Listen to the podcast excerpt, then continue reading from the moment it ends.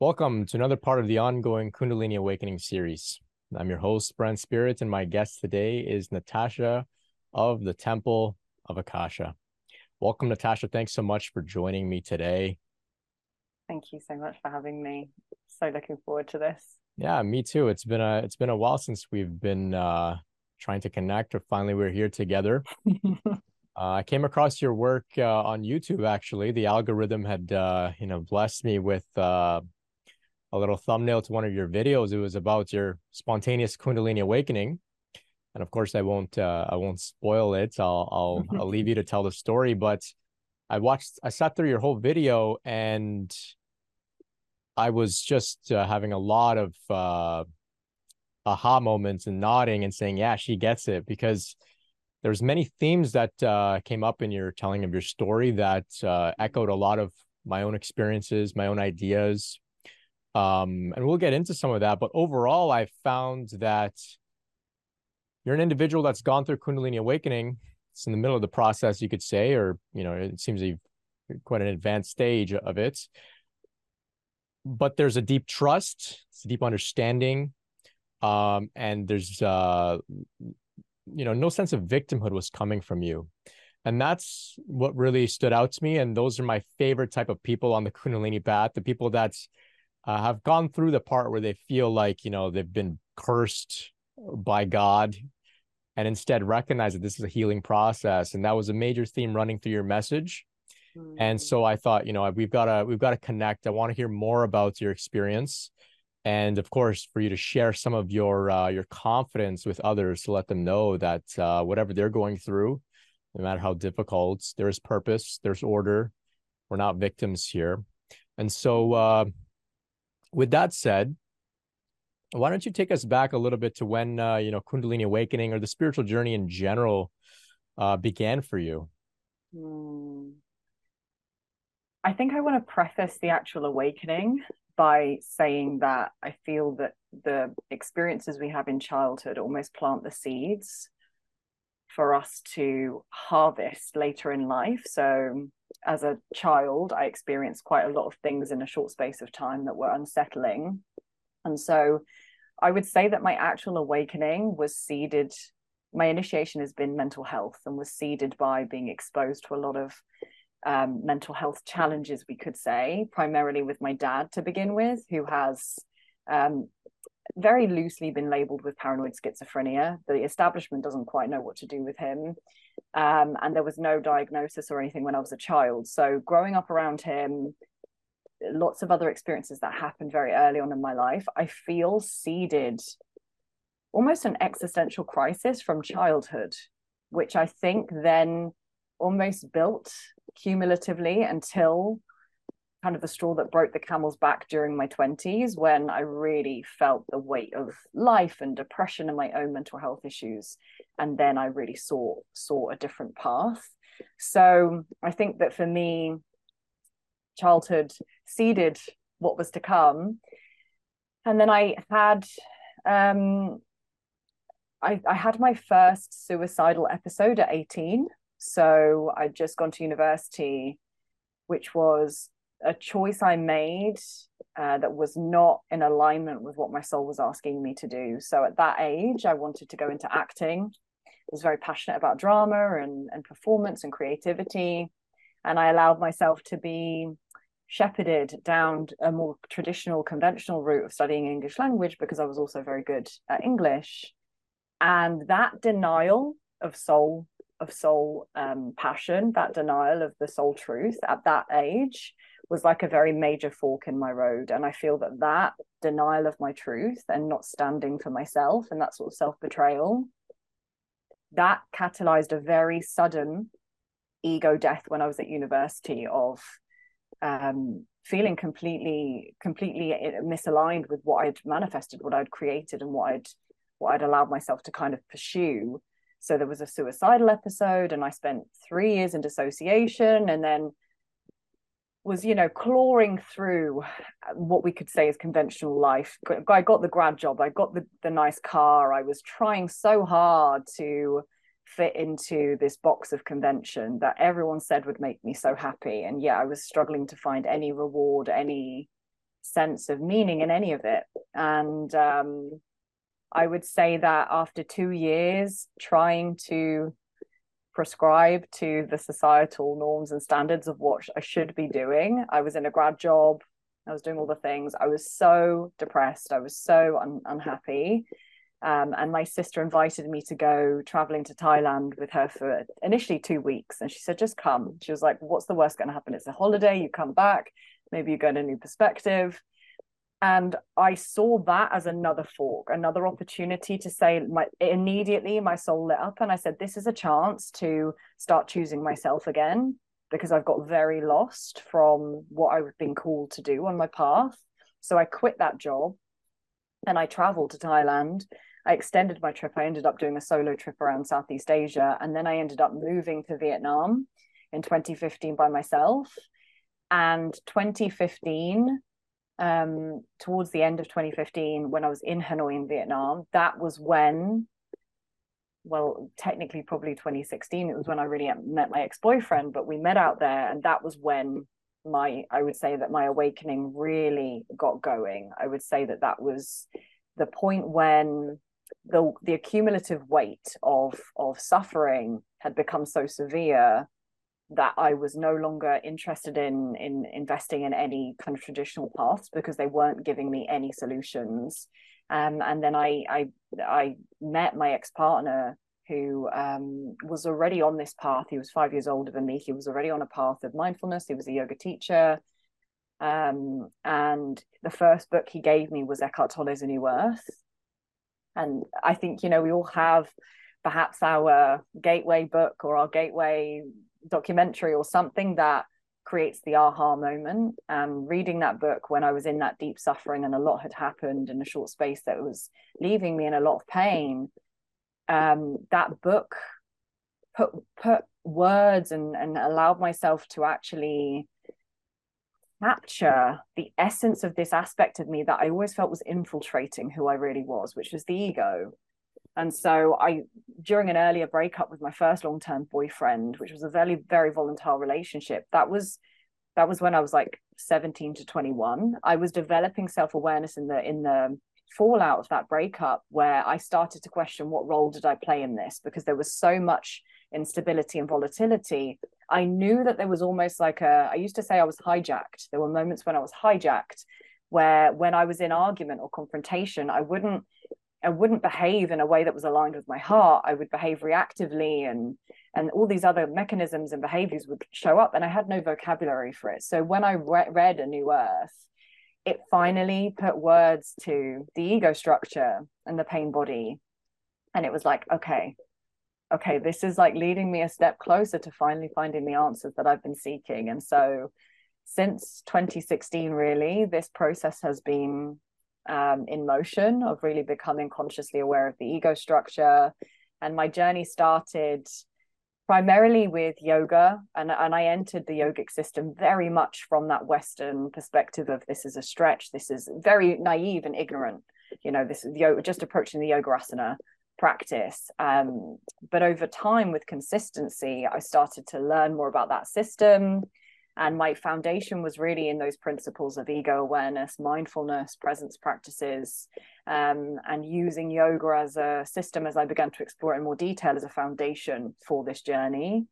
Um, and many things ensued between that point in Vietnam and when I had my Kundalini awakening in India in 2019. I traveled to South America for five months and I worked with ayahuasca and I traveled to several different countries. And I realize now that each trip I made was, you know, I was going to sacred sites, I was going to portals, I went to Lake Titicaca and I was in, you know, Machu Picchu. I'd gone to these very activating places and it was almost as though I was being led to the places that were going to prepare me for this experience. Um, however, I was still ill-equipped to deal with the experience as it as it unfolded for me. Um, and so I think um, I mentioned this on my on my Kundalini Awakening video, but for anyone that's not listened to that prior to listening to this, uh, in 2019, having been through two major trips in Southeast Asia and then South America, um, my ex and I decided that we were going to go to India later in the year in 2019. And I um, was going through a very challenging time with my my mental health again. I was going through another crisis, if you like, another layer of shedding, another layer of unraveling, which I was really struggling with. And um, I'd already met my twin flame at this point. So there had been multiple initiations that were kind of compounding and making my experience feel very, very intense. And I'd gone to therapy at the beginning of 2019 with a view to start kind of consolidating some of my experiences from childhood um, and starting to really kind of unearth what was lurking in the shadows so that I could bring that to awareness. And that experience was very valuable. I did have somatic releases. My my therapist was trauma informed, so I did move um, some energy, and I had some very powerful realizations during that therapeutic experience. But I hit a wall in that my therapeutic room and space was kind of on a high street, and it was it was um, kind of sandwiched between shops and establishments that made me very aware that when I needed to have a full release, I knew it needed to be audible and I knew it needed to be kind of wild and perhaps out of the box in a way that I hadn't experienced before. And I did not feel safe to have it in the, the therapeutic environment that I was in. And I feel that that was a very essential element. So the therapeutic training or the therapeutic experience almost led me when I was going to India to do my yoga teacher training it provided the groundwork somatically for my body to say, right, I've moved energy. I know what it's like to let the body wisdom take over. So that when I got to India and I had the actual kind of the rising of the Kundalini in a very kind of explosive way, I was sort of familiar with what was necessary, which was the full release, not just the body kind of shaking and trembling, but this audible release so that I could really allow the Kundalini to do her work during that explosion. So, yes that's sorry that was a lot.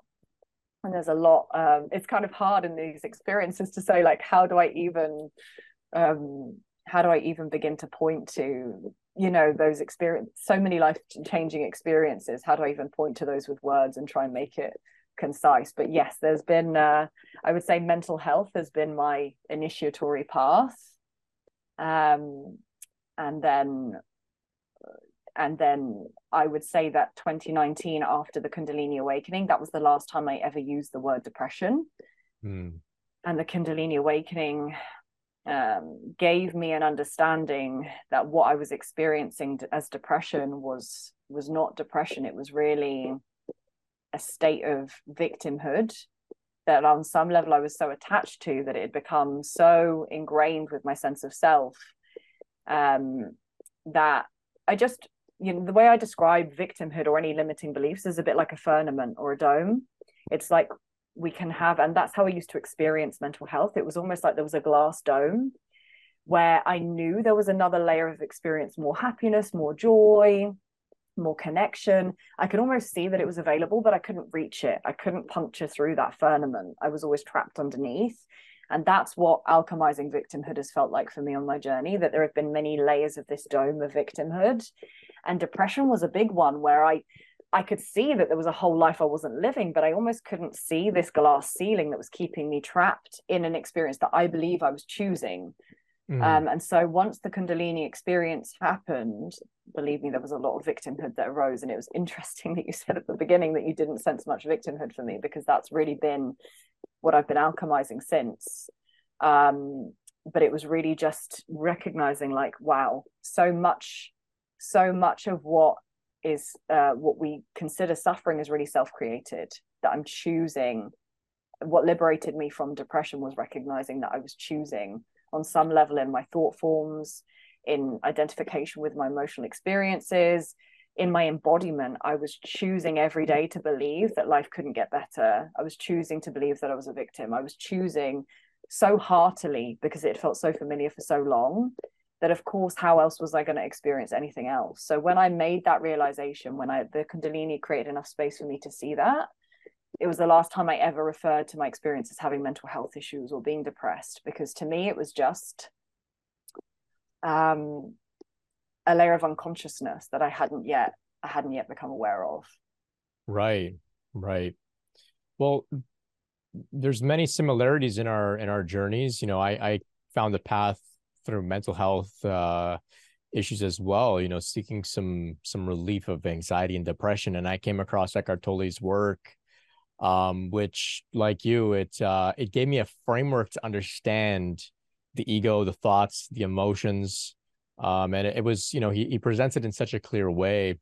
Now, of course, I I don't think he has ever really mentioned in his work Kundalini, um, but I've heard through the grapevine that uh, he spent some time with uh, Bonnie Greenwell, who is uh, an author and a Kundalini researcher. She wrote a book called The Kundalini Guide, and he spent some time with her, um, trying to figure out his own Kundalini awakening. Um, of course, uh, I'm just uh, gossiping here, but uh, just for the record, you know, it seems like you know, even when you read his books, The Power of Now, for example, there's a transmission happening there uh, of what I would call Shakti of spiritual power. And it's what initially triggered uh, my own uh, awakening, uh, Eckhart Tolle's work. But uh, but anyway, um, let's. So so you've you've been through uh, a, quite a an interesting journey around the world, exploring different things. You've had some, uh, of course, some mental health uh, ups and downs, even beginning in childhood. But now you find yourself in India, and are you in India with um with with your ex boyfriend at the time, your ex partner? Yes. And so, uh, do you find yourself there seeking to do a yoga teacher training? Did that come out? Uh, did that sort of uh, come about after you got to India, or was that why you went? That was why we went. So, okay. And it was an interesting experience because um, yoga at that point had been kind of my foundation for four years. And okay. so it was the practice that I was showing up for every single day. It was the constant in what felt like a very tumultuous ocean of life. And so because it had provided me with a sense of solace that I, you know, regardless of what was happening in my external experience, I always had the power to return to my mat, to return to presence and to utilize the tools that I was learning from that system. I really went into, I decided I wanted to do a yoga teacher training because I also recognized that I wasn't built, and I don't think many of us are, but I really wasn't built. I was almost allergic to the system of work and contributing our gifts and service in the current paradigm. I was almost allergic to that. Every time I tried to enter into conventional work in some capacity, my body would have very severe reactions. I'd get physically very unwell or mentally very unwell. Um, and so yoga teacher training initially was kind of to deepen my experience and understanding of the system so that maybe in time I would be confident enough to then start transmitting some of those teachings to others and transition out of the paradigm of traditional work into something that felt more meaningful. And I and I've seen in my past when I've looked back at what jobs was I drawn to, there was always a theme of wanting to help people, regardless of how it presented there was always this aspect of me that just wanted to help, that wanted to be of service. And it's very difficult, I think, with the established paradigm to find ways that we can be of service that feel genuinely meaningful um, and that feel aligned without us having to sacrifice integrity in some way or authenticity. So that's what was motivating me by 2019. Like I'm the the will to want to change that was greater than my desire to stay the same to stay in locked into that paradigm, which felt so misaligned. So my ex partner and I decided to go out to India in August. I initially was actually supposed to go to Dharamsala in the north, um, but something had happened. I think there'd been some weather event there, and so they they rescheduled it to go down south. So I was in Goa when we went to India. It was the yoga teacher training was happening in Goa, so we um, we booked. I can't even remember if we booked our return flight, but I think we'd scheduled around four months to be there.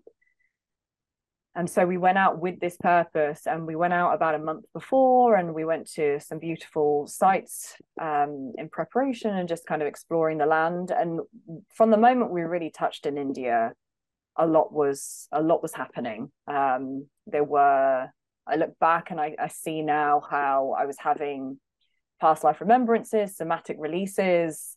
It, you know, the Kundalini was already starting to work. And actually, I should probably interject by saying that I think she had actually begun, and I mentioned this in my Kundalini Awakening video, but I believe looking back retrospectively, she'd already begun that process of stirring within my system um, probably in 2017.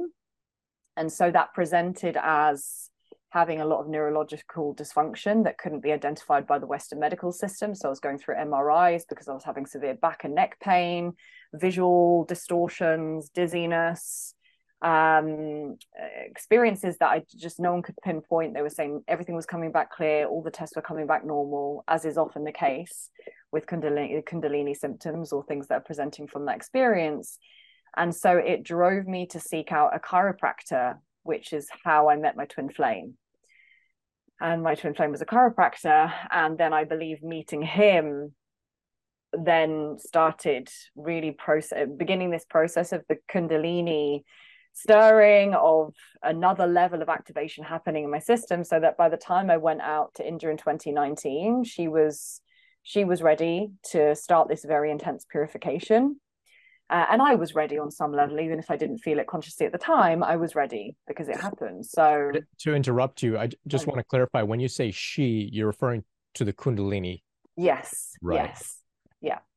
Um, which is how i experience although kundalini obviously this whole experience is not is not gendered and it's beyond uh, binaries for me i experience her energy specifically is very feminine when she's when i'm you know when the kundalini is moving through me. So me too. um so i yeah so i was the groundwork had been prepared. And so when i went to my yoga teacher training and again there are many things that I now look back on and I see were naive about how I entered into that that process. So it was a one month intensive 200 hour teacher training, which is very common now. So you go out and you spend 12 hours a day absorbing the information and moving through the teachings uh, six days a week. Um, and so it was interesting that on the first night before we started the course, we had an opening ceremony and during that ceremony i felt i didn't get sick at all during my time in india. And this wasn't even i believe a food related sickness. I was sat in this ceremony feeling very very nauseous feeling very unwell. And just as the ceremony closed i went and vomited. And i i was like developing a fever. I was just there was something already happening that I couldn't pinpoint to anything. I hadn't had dairy. It was like my system on some level was already recognizing that something was happening, being in that space. And so we spent the first week doing a very intense being exposed to Ashtanga yoga and just the kind of teachings and moving through. Sorry, no, we were doing a Hatha yoga immersion for the first week. Um, so we were being exposed to the teachings and then after that first week, the second week was being exposed to Ashtanga. And we were moving through the primary one series. And so the morning um, that this experience happened, the Kundalini explosion or the God explosion, as I call it, happened, we'd started uh, working with Ashtanga and, and we were moving through primary series one um, and uh, my most of my yogic kind of experience had been with hatha yoga and then some you know as, as a result vinyasa yoga. So ashtanga was fairly new to me um, but it's very purifying um, especially when you're working with the Ujjayi breath and you know the primary series when you're moving through the asana it's you know it's rigorous. It's a it's a it's a it's an intense process. And so I had moved through, woken up at six o'clock. We moved through the primary one series. we we'd done a pranayama practice. And by breakfast, I think at eight o'clock, I started to feel unwell. I started to feel nauseous. Um, this continued to escalate until about 11 o'clock when we were sat in a in a lecture and I was experiencing a, experiencing a full-on fever. So I was um, sweating, but I was boiling and I was shaking. And initially, the teachers thought I had dengue fever, so they recommended that I go to uh, go to a hospital or a, a, local medical practitioner of some kind. Um, but I knew I could feel, you know, being someone that hasn't experienced an, an emotional ritual emotional landscape we should we could say i was aware of these blocks of energy in my body especially around my throat and my heart there had been an emotional experience that had happened the night before with another woman that was on the yoga teacher training that had instigated a lot of emotion for me and so on some level i knew that this was not a physical illness that i needed to be worried about i just trusted i, I trusted part of me trusted part of me had part of me had no idea but when the taxi came to collect me, I just directed it to go straight back to our hotel. And my ex partner was sat on the balcony reading. And I just said to him, like, I think I'm about to have a very intense release. And because of where he was on his journey, um, it, it, I knew that the everything was in place for me to have the release I had, and I think that this is an important thing to touch on when it comes to um, moving trauma, having these very, very deep purges, safety for me is a prerequisite. If any part of our system does not feel safe, we will withhold and therefore resist the full process as it wants to move through us. So this was the first time I think on my journey where when I'd gone to lie in the hotel room, the monsoon rains came. And this was the first time we'd experienced the monsoon rains while we were out there. And they were like nothing I'd ever experienced thunder, lightning, torrential downpours. Where when my ex partner went outside, he said, like, you cannot hear a damn thing he was like, I think this is the time for you to have this audible release. Like, this is where the pressure is building in the throat and the heart. Like, he's like, just let yourself have this release. Of course, we neither of us expected what was going to happen after that, but I just knew I had was in a place where finally the container was set for me to fully surrender. And um, you know, the divine had orchestrated it in such a way where this fever had rendered my body ple- completely useless. So I was in fever. I had a banging migraine. I was so weak. I just stripped myself naked and was on the bed. And once the process started, even if I wanted to resist it, I didn't have the individual will or agency to to stop it and that's i think given the level of egoic resistance i held that was necessary that there had to be these conditions in place for me to have this experience. And so what ensued from that place when i was on the bed was about three or four hours of what i call the god explosion um, which was this potent kundalini activation um, which of course i didn't have word words for at the time and i did not know um, I did still did not have vocabulary to capture it until a year and a half after it happened. Um, but I allowed myself to surrender to the movement of this energy and the emotion. And what came out very suddenly after I surrendered was agony, just sheer agony, moving, deep agony, a sense of betrayal, grief, um, layers that were far deeper than this life. And um, I'd already seen past life sporadically and spontaneously in my mind's eye. I'd already been exposed to that. So I've never had a regression, but I was already in the three years leading up to this experience seeing fragments of past lives. And so during this initial experience, once I let the energy move and, and I allowed this energy to flow, I lost autonomy, as in Natasha, the kind of egoic construct of Natasha lost individual agency and the divine took over. And so what happened in that moment of surrender was that um, uh, this process was being orchestrated through me and I was witnessing it.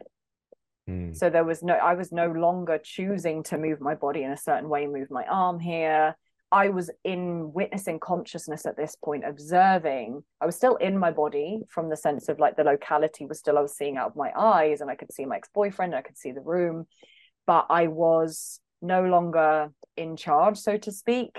And it, and there was no part of me that feared it. I felt how divinely held I was, how the spaciousness that I was witnessing from was unlike anything I'd ever experienced before. And so I was in complete trust, even though in the background it was like a tiny little fragment of the ego is saying this is so weird. This is so fucking strange. Like what's happening?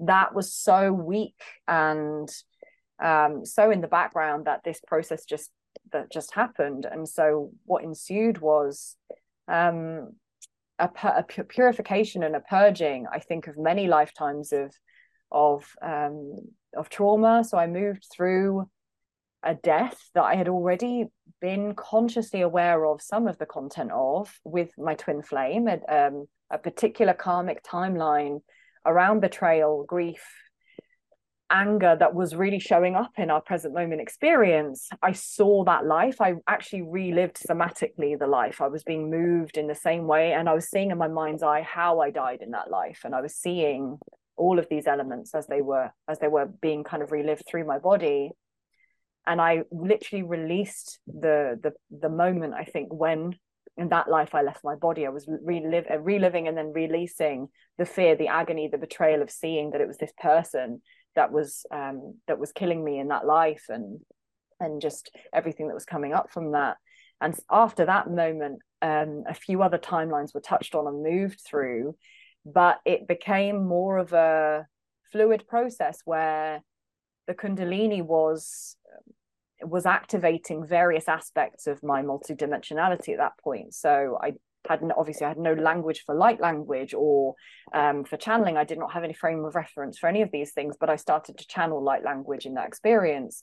Um, and um, you know, initially I could see my mind in the background judging like this sounds Germanic, French, Hebrew, like Hebrew, like there were so many, uh, and then some that didn't sound like they were from Earth at all. Just these sounds and these um, these these these this outpouring coming through me. And i just continued to let it flow. Um, there was one moment when i was kind of sat and my body was just swaying and i started chanting icaros and soul songs which come through me quite a lot now. Um, and it was just a remembrance. It was like my soul was just channeling a remembrance of what was already in the field. Um, and then I had a moment which I think was one of the most profound moments during this experience when um, she started to move energy at my root using my voice. Mm. And I've realized that for me on my journey, my voice is one of my most powerful t- tools. So I use sound to alchemize a lot, and I didn't realize that but um, I involuntarily during this process started chanting all of the seed mantras for the different chakras, and I didn't know about all of them. I only was familiar with Ham at a conscious level, but I started to chant them all from the root up. And as I was doing so, the energy was moving up, up, up, and I was changing octaves and pitches, and then it would come out of my mouth as a purge, as a physical release of a lot of gunk and this happened for each chakra and it was i filled up like three dustbins full of gunk and stuff that was being moved. And uh, it was a real purification at that level too. Um, and this process just continued to unfold while simultaneously my, my human vehicle was absolutely exhausted and in a lot of pain from this migraine. And um, there were several other things that happened during that experience but it was so uh, you know when you experience these things they're so profound that words kind of struggle to capture the essence of them. But i think uh, i don't actually know how it ended consciously. I think i passed out.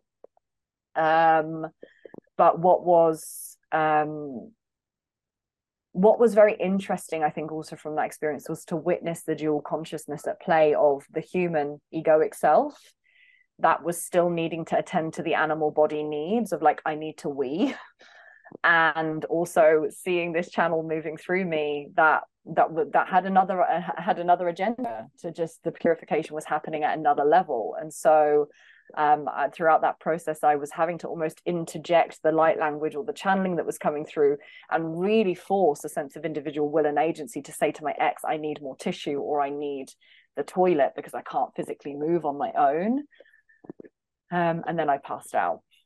so that was that was that initial God explosion for me.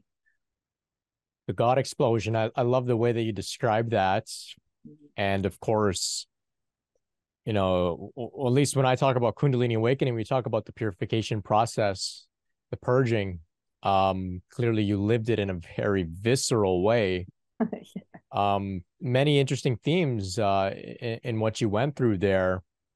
Um, you know, you said that you were spontaneously vocalizing.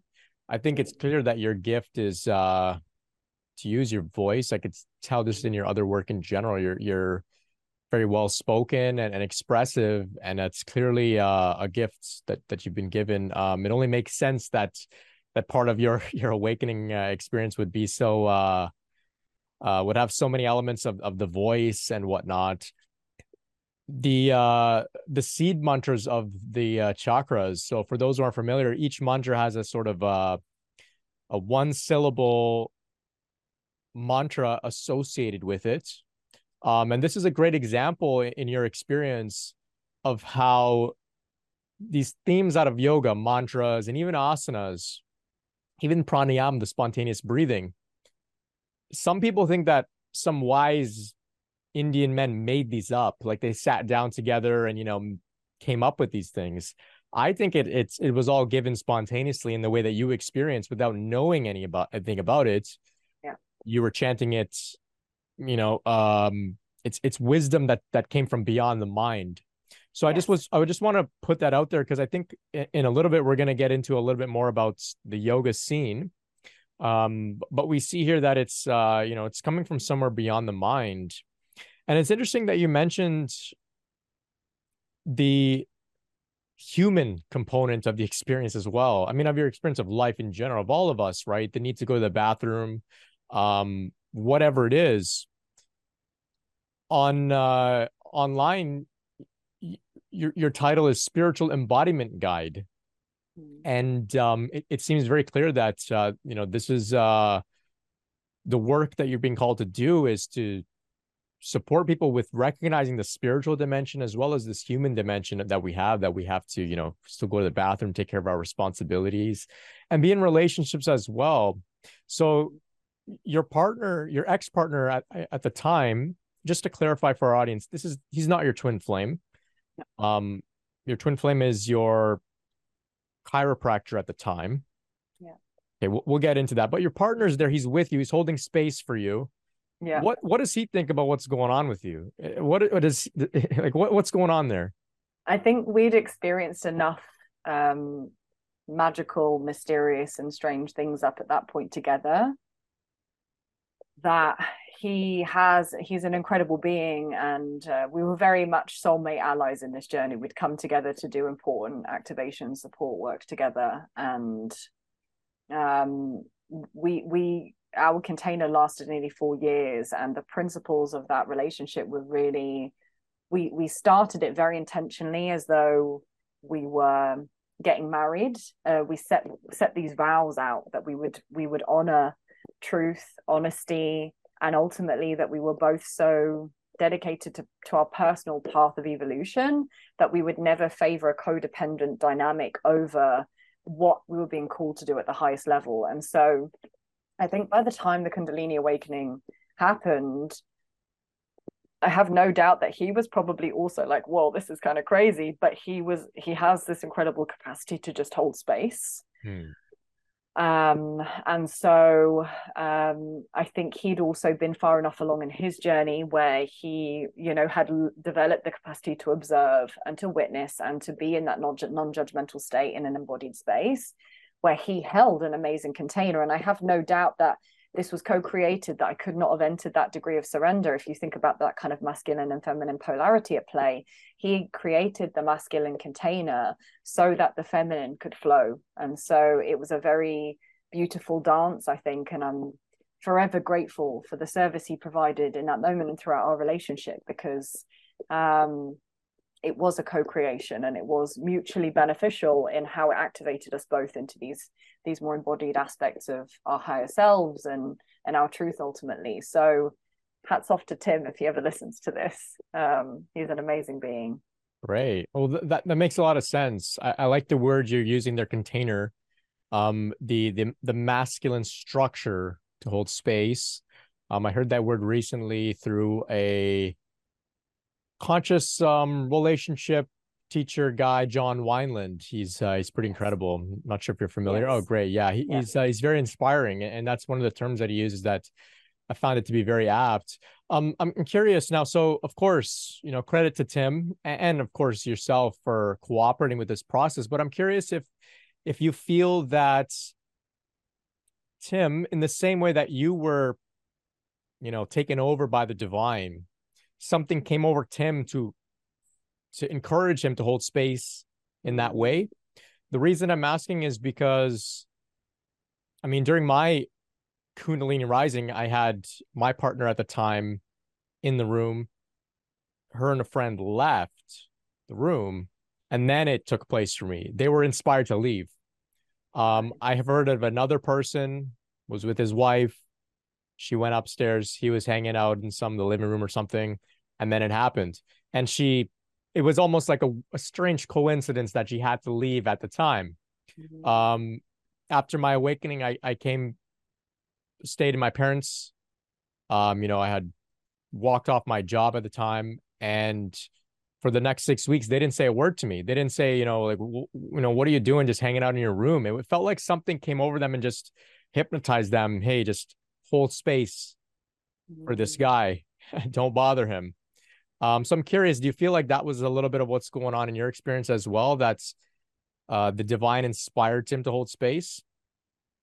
Yeah, I, I feel like the whole in a way, which is what I'm really being schooled in at the moment, this the level of interconnectedness and the web of divine orchestration at play, not just for these very uh, potent you know divine experiences but in everyday life yeah. there is a there we are all connected through this web of divinity. And so i think we're all informed by the web of divinity. And i think tim being as awakened and receptive as he was he was receptive to the highest needs at the time. And i think that that's communicated through the web of energy even if it's not spoken. And i think for me at that point the highest need was safety for me to be in full surrender. And so um in our relationship, he had been a force and a source of safety for me. He was, in many ways, helping to reprogram my relationship to masculine energy so that I could view the masculine, not just an embodied form of a male, but masculine energy in general, as consistent, as reliable, as safe, as protective. And so I think from my personal experience, he, there was almost like a divine union at play where he was just being an embodied pillar of that container so that the full force of the feminine could be actualized. Um, so yeah, but I have no doubt that he he was informed by something the level of surrender the level you know when i when i came to the balcony and i said like i think there's a release happening there was an unspoken knowing between us that it was like he would be there and and that he would just sit and hold space. And i think because perhaps that had been that had been the dynamic where we knew each other well enough to know the needs of the other does the other need space? Does the other need holding?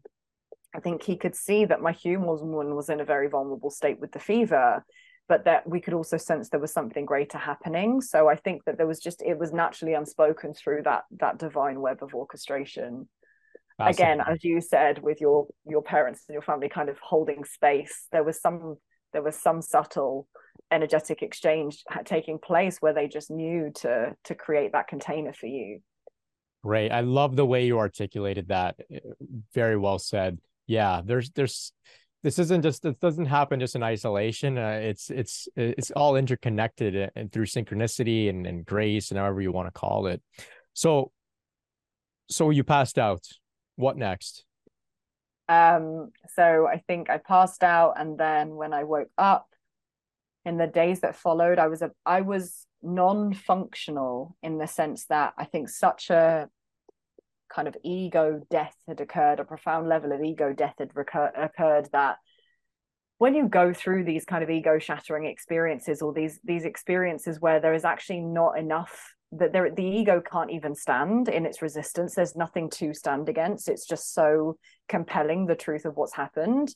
It takes quite a while to integrate and assimilate that level i think of divinity in the human experience. So for about 4 days after that i i i was eating very little. I think i was just eating um kind of dal porridge and uh and I was not walking or moving and doing very much. I was sat on the balcony for the majority of this time. We were in near Agonda, so I was able to go to the beach a few times. I was very lucky to be surrounded by the force of the Divine Mother, right? Nature in all of her beautiful, expansive expression, as she is in the South, in, in all of India, but certainly in South India, it's just stunning. So I think I was I was my mind was thinking the yoga teacher training. I've got another a course to go back to and every day you miss is 12 hours of content. And so there was the ego aspect that was very aware that i was missing this experience. But after three or four days of not forcing just knowing that my body needed to recover it was clear that i was not going to go back to the course.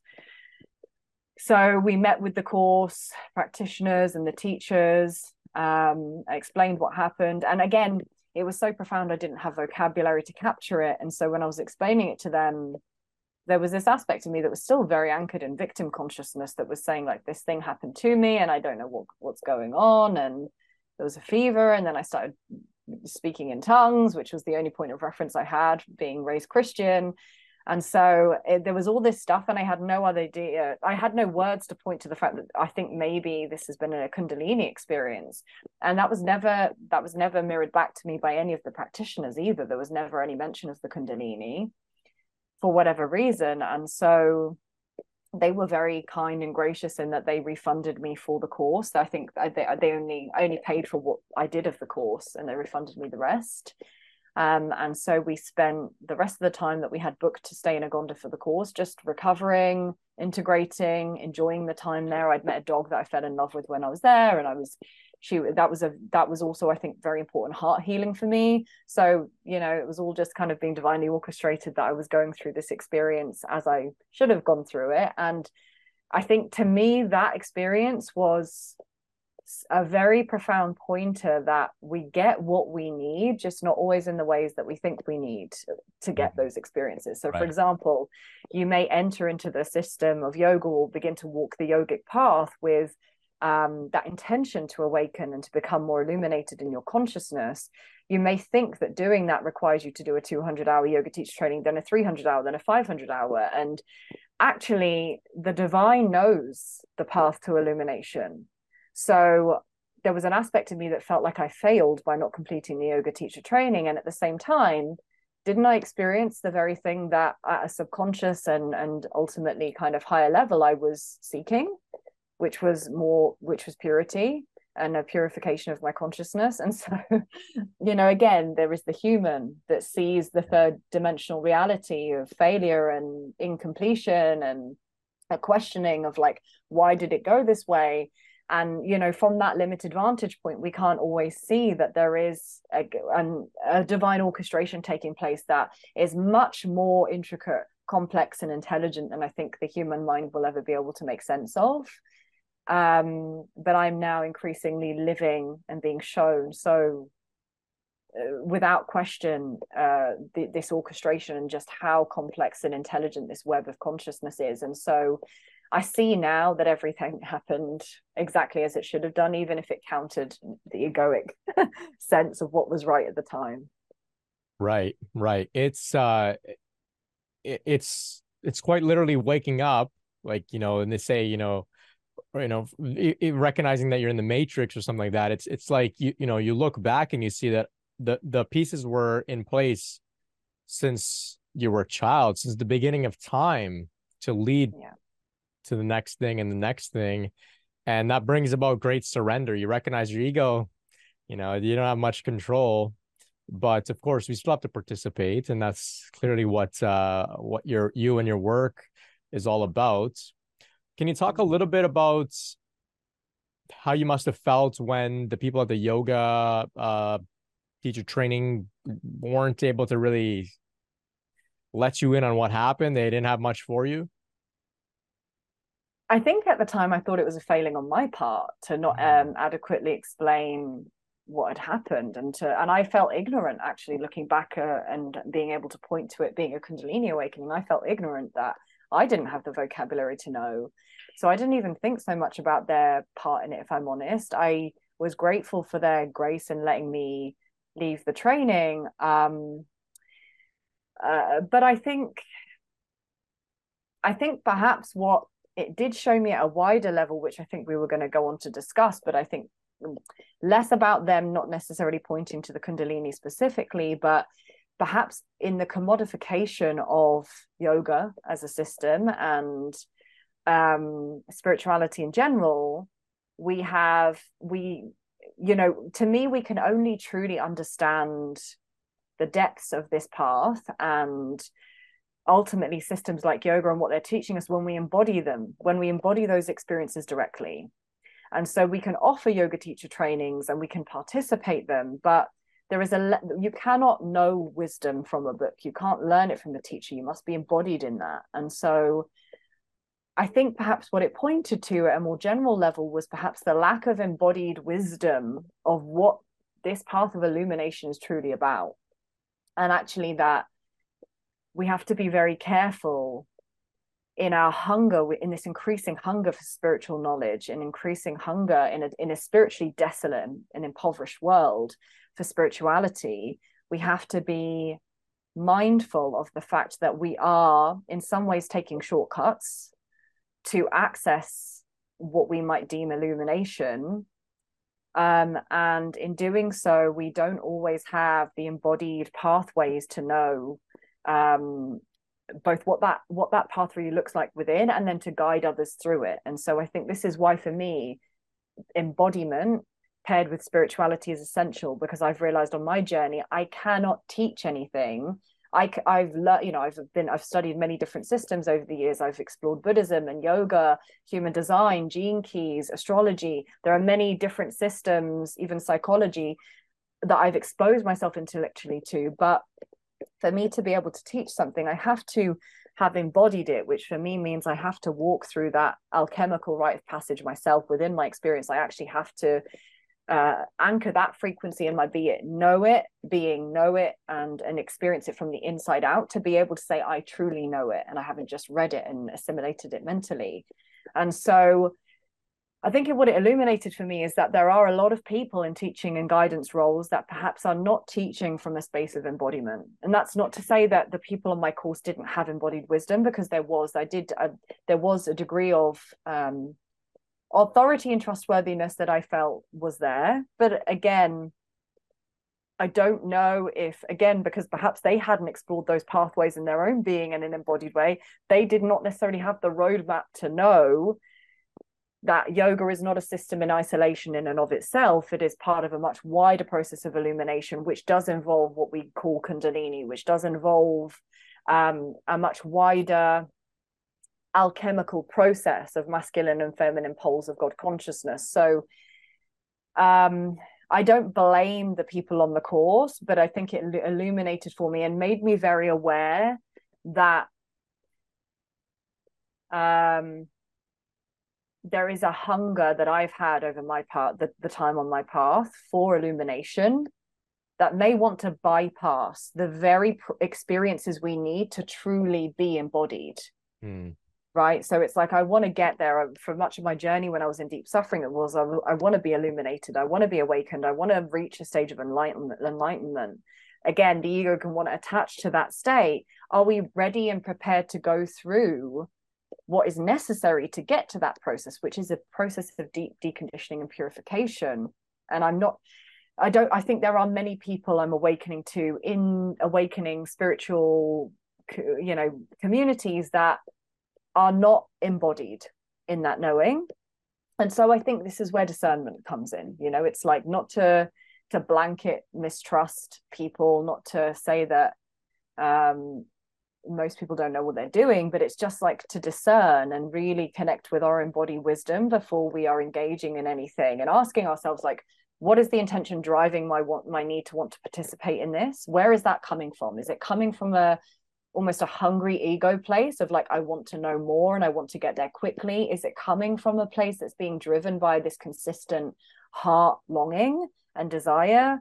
And to also just be discerning about like how you know how do i feel around the person that i'm speaking with? Can i feel in my body? Does it resonate deeply what they're sharing? Um, because the body i really truly believe can sense the frequency and how embodied a person is and whatever they're sharing.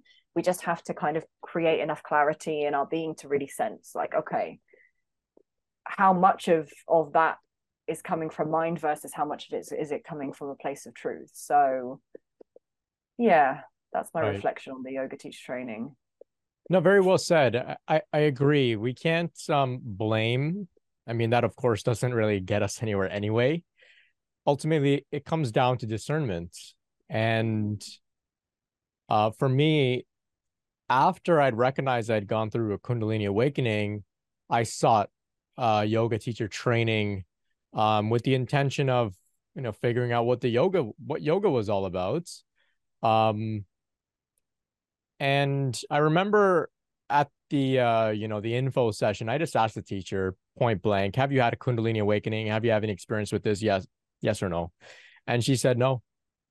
And I tuned in and I asked, you know, my my intuition, am I still in the right place? And the answer was yeah.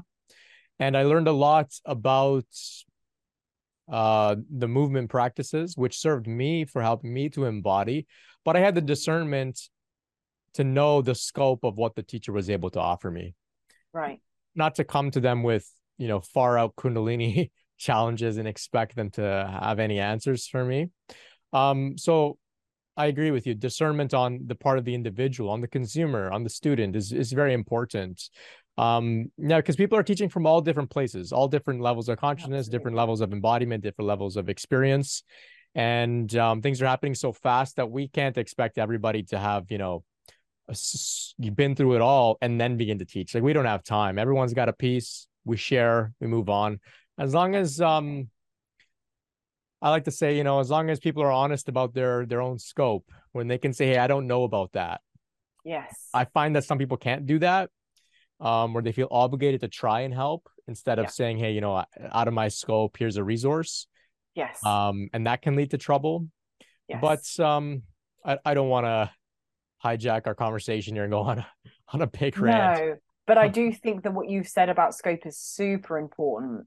Just recognizing that everyone is is teaching or sharing or guiding if they're in that kind of role from the, their own state of embodiment and their own vantage point. And actually, this has been coming up a lot in my experience recently of just really dissolving this paradigm of fixer, rescuer, savior, um, and being the one that needs fixing, rescuing, and saving and I think that throughout my journey, I entered into many of the modalities, many of the teachers, guides, coaches, mentors, gurus that I sought. I sought from a place of, I'm the victim that needs rescuing and saving, and you have something I don't have.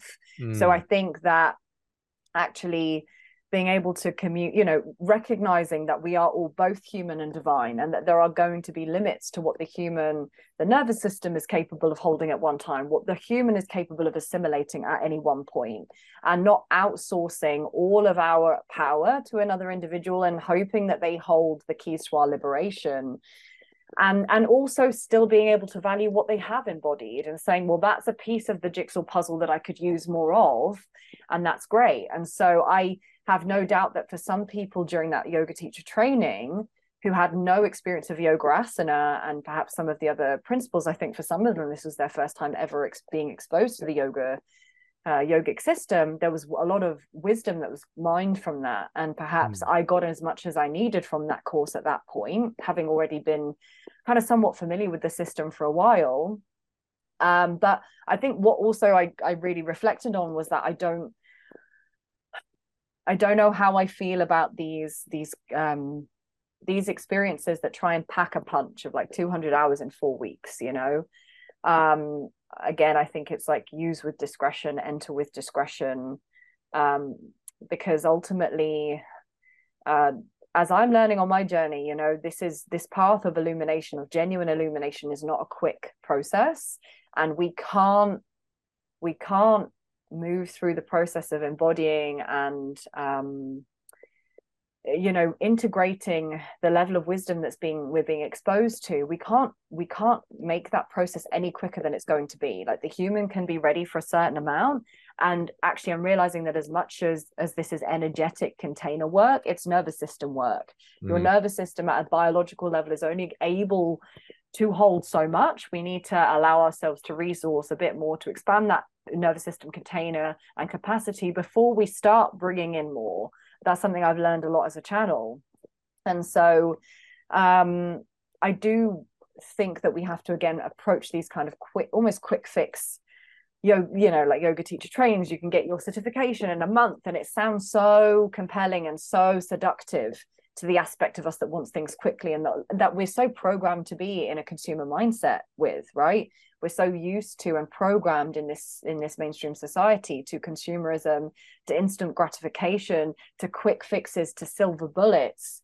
And it extends beyond obviously a 200 hour yoga teacher training to anything whether we're entering a course uh, a workshop a training just being really mindful to recognize the limits of what we're being exposed to like the teacher and what they're able to teach us. And actually that the what we're seeking at a deep level is already within us. The training course has the potential to awaken illuminate or mirror back that but it's not giving us anything we don't already have. And i think a lot of the times i think this this hunger for spiritual illumination is coming from a place of disempowerment and thinking that that illumination is going to come from outside of ourselves. And this is why for me as i move on my journey it seems like a lot of the work i'm doing now and i will be doing is alchemizing this victim mentality into really understanding what it means to be empowered and embodied in our spirituality so that we are to me moving from a place of authenticity and integrity because that's a lot of my path too i've really been i'm really having been so energetically sensitive my whole life i'm realizing now that my entire life experience has been preparation to become energetically masterful in my own particular way so that i do not um, accumulate more karma so that i'm energetically clean and pure in the way that i move through my experience as best i can um, because that's the only place where we're not going to get lost in fallacy and where we're going to seed these new paradigms and these new ways of being. They have to come from a place of purity, humility, from the heart, from integrity, from embodiment instead of that mental egoic hunger. So, yeah, a bit of a tangent there, but mm-hmm. yeah, I, I feel so much of what you're saying with regards to knowing the limits of what we're being met with and knowing our own capability at all times, knowing that we are being rooted in that knowing, even if we don't feel it, that the power we're seeking is within us and that it's just going to be mirrored back or illuminated by perhaps what we're experiencing externally. Right, right. Well said. So you mentioned uh, you know the trajectory of your work overall as a light worker as a guide as a spiritual embodiment guide We'll, we'll get into more about your work towards the end of our conversation. But for those that are mm-hmm. interested, I want to invite them to take a look at the description to find out more about Natasha's work. But let's continue our conversation. Um, you, you mentioned so your twin flame. So you've been peppering that term here and there throughout your story. What's the mm-hmm. significance of uh, of your twin flame uh, encounter relationship in, in your journey overall? Um, I would say that that relationship dynamic has been as potent as the Kundalini, and actually, I I think intrinsically linked. Uh, and in the simplest terms, like meeting this individual um, allowed me to meet God and another human. Okay. So I met uh, the divine uh, was mirrored back to me and experienced through this other person. Um, and I've met this person five years ago, so it's been some time now uh, in this connection, and it wasn't. Uh, it was initially a very polarized experience, um, which again, I think is part of the nature of this particular soul dynamic, in that when I think you are asleep and your soul has chosen to experience this soul dynamic, the the dynamic will trigger such a radical level of awakening that it will also then draw out everything that obscures the knowing that's been illuminated through the connection right? So it's like the moment i met this man uh, who who i believe very deeply to be my my twin or you know and again even that term perhaps i should just sort of provide some context for what i feel that term means because i think there's an awful lot of um, contention around what that means and there's a lot of like misinformation around what that means. For me a twin flame i i do believe is um that someone that holds the same soul frequency as us in another body. Uh, this is deep in that at one point we are all we are all expressions of the unified field. So in some ways we've all been individualized from the one the twin flame to me is another level perhaps of that individualization process where it is is the soul has decided to experience binaries and polarity in a very intense way through another being for the process of coming into inner union with the masculine and feminine poles of consciousness. And so the soul decides to use external polarities, duality, and binary terms of masculine and feminine, whether that's male to male, male to female, female to female, it doesn't matter. We both hold both poles of consciousness. One will typically hold the masculine pole, one will typically hold the feminine pole. The soul is using that external mirror as a very stark mirror to do the inner union work. So, that to me is what the twin flame relationship is. To me, it's just one path of mastery, of which there are innumerable paths of mastery. So it's not better than or worse than. It's not a hierarchical path. It's just a path the soul chooses. Um, I don't also believe everyone is going to experience this path in in this incarnation. I think it is. I also believe it does take a certain degree of soul evolution to get to the point where the soul just de- decides that that path of mastery is what's going to help come in come back to unification So I think the soul has to have gone through a degree of experiences that has allowed the stage to be set for unification within to take place right? It's not a it's not a quick process. It will take many lifetimes for us to prepare for this process of unification and returning to wholeness. And i'm not suggesting that it for me it's going to finish in this life but that process has now tangibly begun uh, at a conscious level through this particular particular dynamic. So when i met this individual um essentially I was going through these kind of um, neurological experiences that no one could pinpoint the cause of. I felt guided to find an alternative route. Um, I was considering four chiropractors, and, and interestingly, three were in my hometown, and this particular one was like a 45 minute drive away, and yet I still felt called to go there for some reason. And of course, you know, it was orchestrated in such a way that, of course, this individual was in this location, and it was it was destined, I feel, for me to go there and have that experience with him.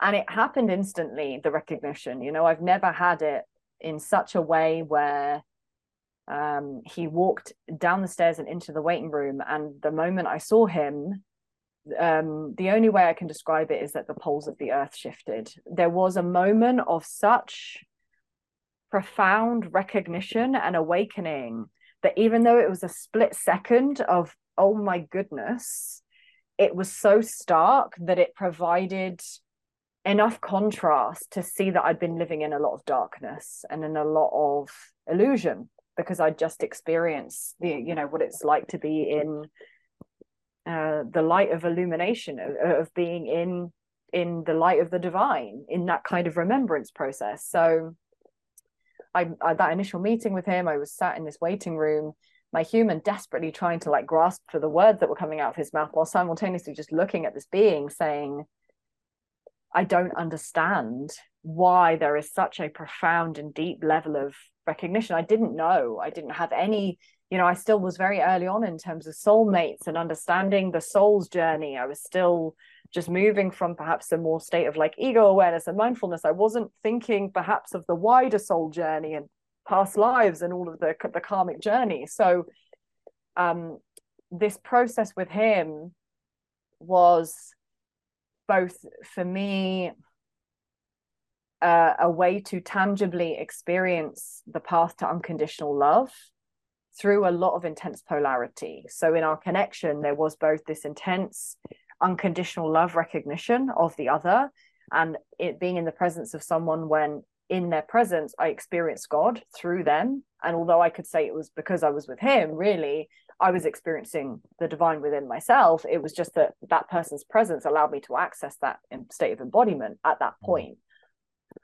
Um, but simultaneously, it was also illuminating and bringing up in our 3D experience many uh di- you know dissonant timelines a lot of anger a lot of he broke um the practitioner or client dynamic in the way that he then began to interact with me because he felt it too yeah. and so there were many there were boundaries that were crossed there were there were many things that were then echoing previous timeline um, distortions or dissonance that we had to clear in this life. Um, and so the process has been an intense schooling on how to embody unconditional love because the level of betrayal, the level of anger, the level of grief, the level of anger, the level of dissonance that we've experienced at times has been probably the deepest I've experienced with another human, while simultaneously something much wider, the field of unconditional love, the unified field, holding this connection. And over time, as we have alchemized the more the more dissonant aspects, what's come into play is just um, a harmony in the 3D while simultaneously that level of harmony in the 3D mirroring my own state of inner union. And so throughout this journey, what has been just truly mind blowing to witness is how, as I shift energetically, and it's not, you know, I can be in times when I'm not in contact with him as I am now.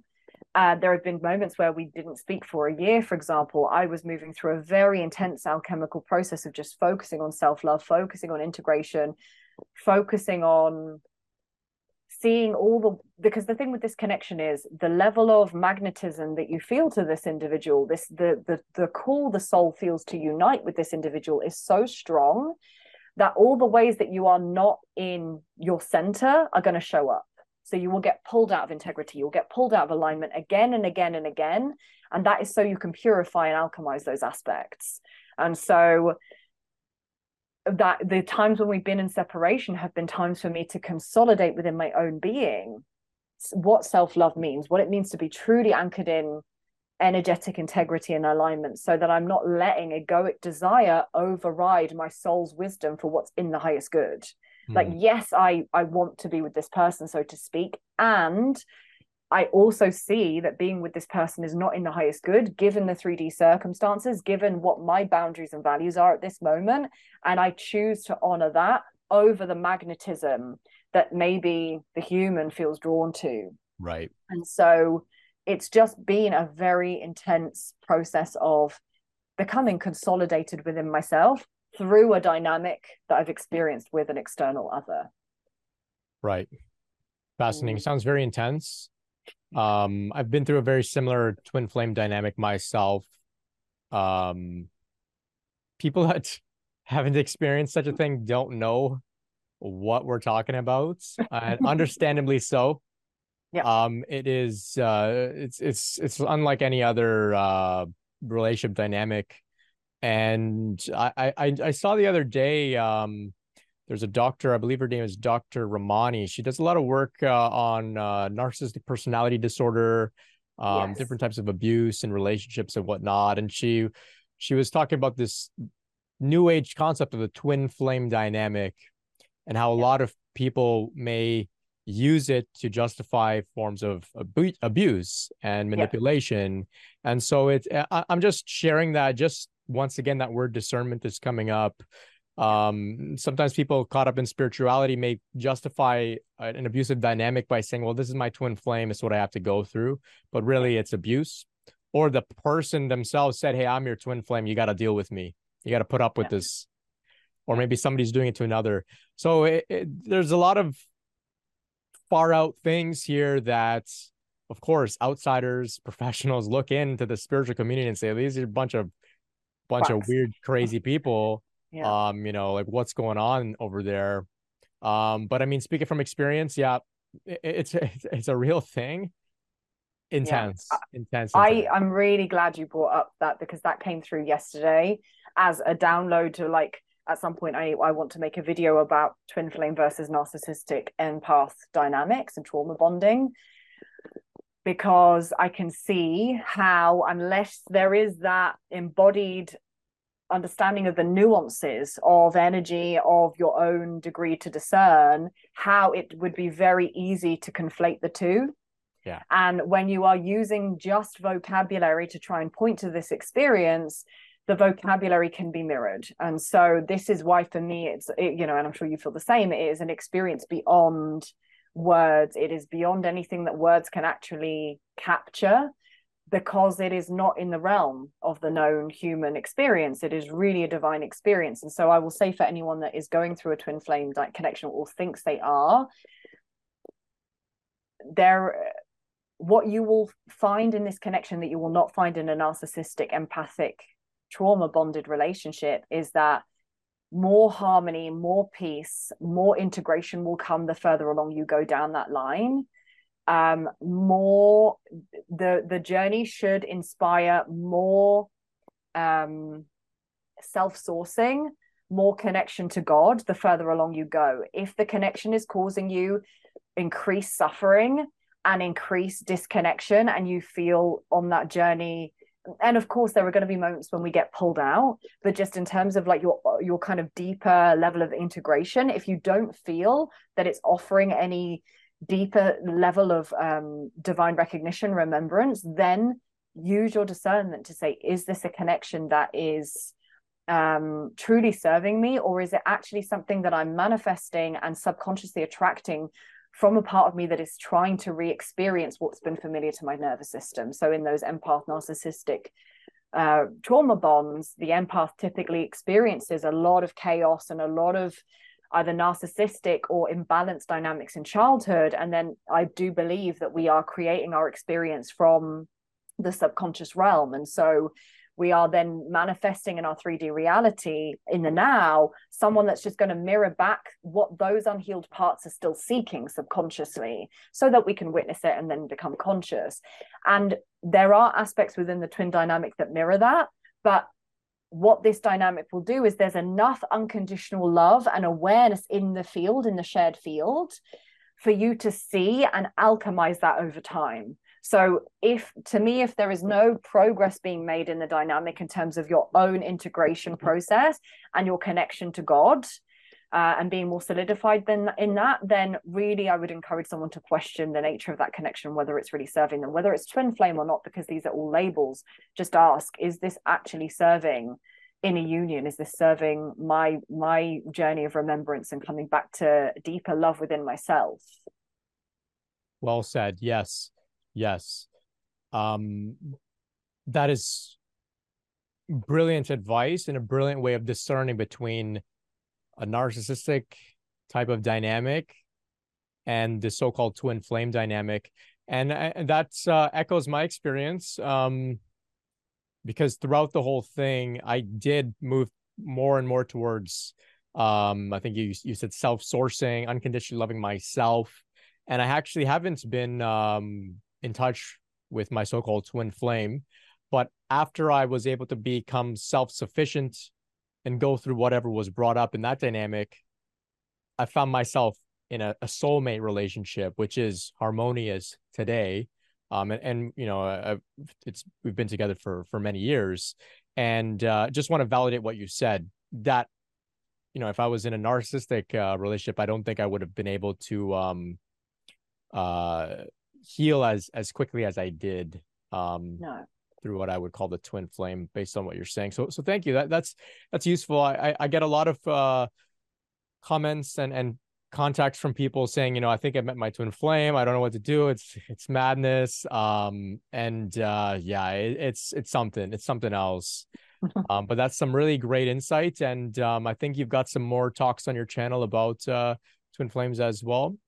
Uh, yeah, uh, I've got a couple of videos, and I offer twin flame coaching specifically just purely because this has been my primary I would say like my primary path, bar the Kundalini, to real inner union alchemy and understanding the poles of consciousness and how they are both internalized and reflected externally. So um, it's something I want to make more content on. But what I'm also learning with the twin flame dynamic is we are going through these specific dynamics not just to create um, a, a, network of people who feel like they are exclusive in that experience. We are going through to me, for me, we're going through these very potent hyper chambers of inner union so that we can share the process of inner union alchemy with others. So the teachings can be transferred to any dynamic, any relationship.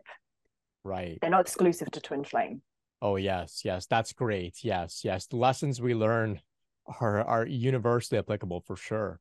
Great. Yeah. So like I said, links will be in the description to check out some more of uh, Natasha's work. But uh, let let's go back to a little bit about your uh, your Kundalini process. So, of course, since 2019, uh, you've been working towards further embodiment, further integration.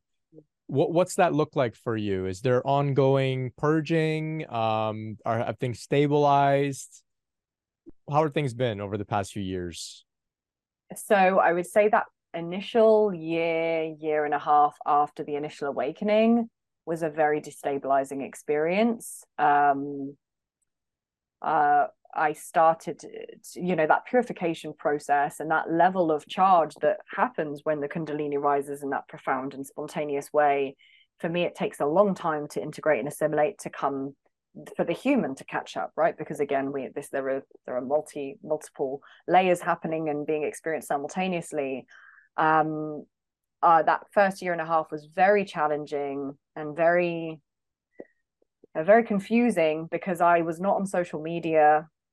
I again didn't have very many frames of reference for like um the experiences that I was having, which for me are those more star seed, perhaps experiences of access to the multidimensionality and potential uh, kind of cosmic origins and again, this is not exclusive to any one person. I believe we all have this level of multidimensionality. It was just being exposed to that in such an intense way was very confusing for my human. So I started channeling light language spontaneously. When we were speaking earlier about the spontaneous yogic, this spontaneous yogic wisdom that gets channeled through a Kundalini awakening, and that these these other masters that have come before that they've channeled and integrated, spontaneous mudras were very common for me. So gem- generally, uh, my eyes would roll into Shambhavi mudra, and I would go into a trance channel state involuntarily for many, many months after. And it was like I was going through a cosmic elevator and just a pillar of light moving through many, many, many, many layers without any substances, you know, without having to do anything at all. I was never someone that utilized substances on my journey. And so for my human who had no frame of reference and be, going up this pillar of light, me having these very multidimensional experiences where I was starting to see in in these realms other beings that were not human, lion beings, bird beings, beings that resent were humanoid but had different colors and frequencies.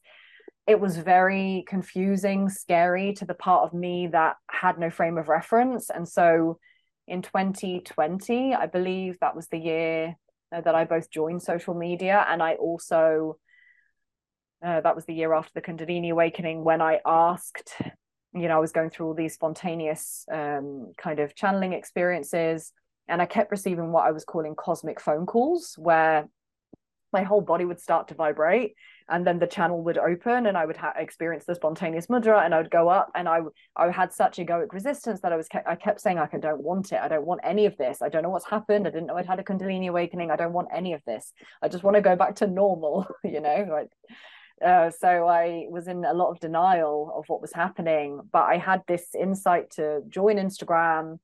Um, and through actually social media was huge for me. And joining Instagram allowed me to start connecting to people who were channeling light language. I didn't know what it was at the time, but I was being drawn to in my field people who were going through similar experiences. And it was in 2021, actually, with Tim, who Tim and I had broken up by that point, but we met up. Um, and we had a conversation. He said, I think, because he'd moved to Bristol in the UK and, and I'd moved somewhere else. And we met at one point and he said, you know, I think you had a Kundalini awakening that that uh, during that experience. And i'd come to a similar conclusion not long before. And i think it was like april 2021 that i finally found the ca- vocabulary to capture what happened. And i said yeah i think i think so too. And you know learning about light language and star seed and then starting to understand this kind of soul alchemical ascension process if you like just this evolutionary process that was happening started to help me find a pathway back to understanding the kundalini and again, I was not integrated or embodied in that understanding, but I was beginning to develop the awareness at that point.